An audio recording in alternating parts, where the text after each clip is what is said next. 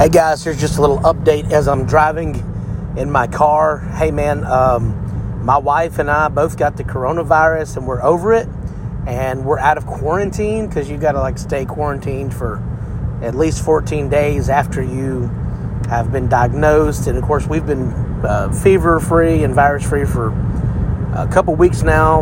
Uh, my my I'm bivocational, and my day job that I normally do got shut down because of the coronavirus. We have a stay at home order here in Louisiana, the New Orleans area, and Shreveport, where I live, uh, were some of the hot spots in the country at one point, some of the high, highest rates in the country at, at, at one point during this. So, uh, this is terrible record quality because I'm literally driving. I just got through doing an in home Bible study. I've been doing that, uh, you know, trying to keep up with some of my people that, that want to meet. And we've been doing parking lot church since I got out of quarantine uh, after I got over my illness. We've been preaching in the parking lot.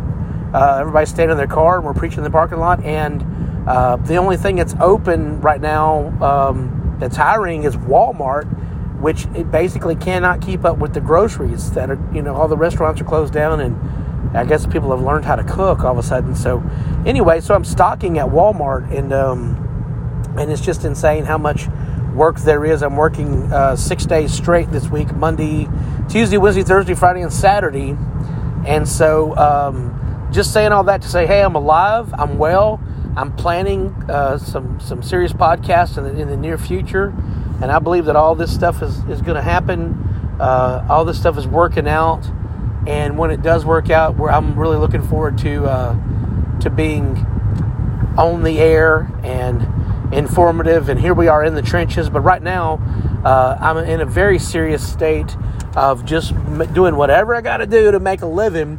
But I just want to let you guys know I really believe that this is going to end up to be revival. Um, we've had more people like our online messages that I've been putting out, whereas we had 30 to 50 people on Sunday morning. Um, and I'd put something online and it'd be like 67 people might watch it.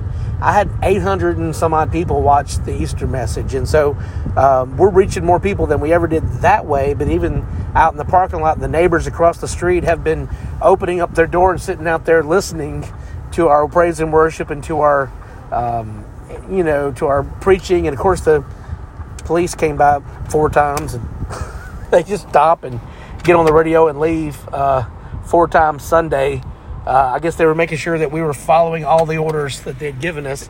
And uh, and so anyway, uh, I'm, I'm going to start counting the police on the attendance, and hopefully they were blessed. I'm thinking they came back four times because they were enjoying it so much.